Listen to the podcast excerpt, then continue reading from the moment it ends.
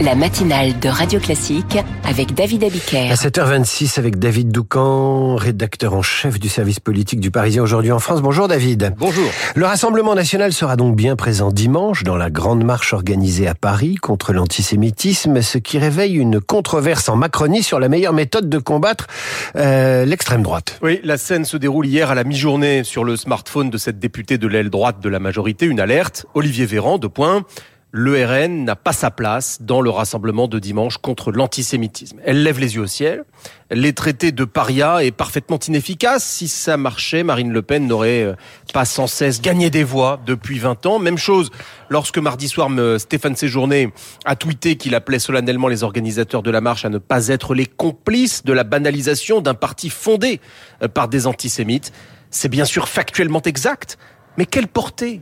Est-ce ainsi que le RN reculera. Surtout qu'il y a un côté larme de crocodile auquel nos concitoyens sont de moins en moins sensibles, puisque parmi les stratèges macronistes souvent venus du Parti socialiste, ils sont quelques-uns à nous avoir dit plusieurs fois hors micro combien il était pratique de se retrouver face à Marine Le Pen au second tour d'une élection présidentielle. Convenons-en, lorsque les mêmes brandissent ensuite l'argument du danger pétainiste, ils peinent à convaincre. Et pendant ce temps-là, Dimanche, Marine Le Pen sera dans le même défilé que sans doute quelques anciens de SOS Racisme.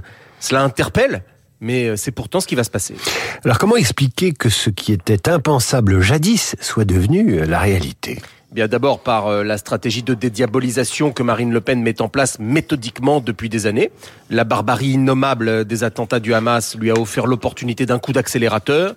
Mais Marine Le Pen n'est pas la seule artisane de sa propre banalisation. Elle a des alliés, à commencer par la gauche, qui a perdu toute crédibilité morale, elle qui n'est toujours pas vraiment sortie de cette alliance mortifère derrière les insoumis. Jean-Luc Mélenchon n'est même plus capable d'aller marcher contre l'antisémitisme.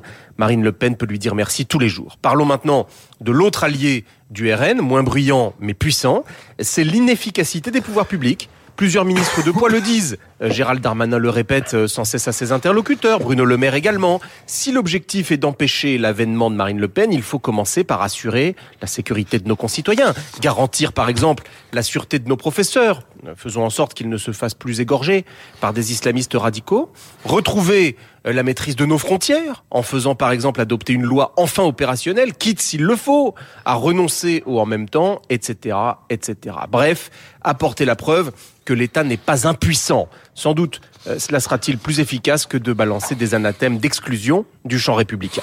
Merci David, à demain. Et à 8h40, je demanderai à France-Olivier Gisbert si l'Union nationale contre l'antisémitisme et le racisme a vécu tout de suite le temps.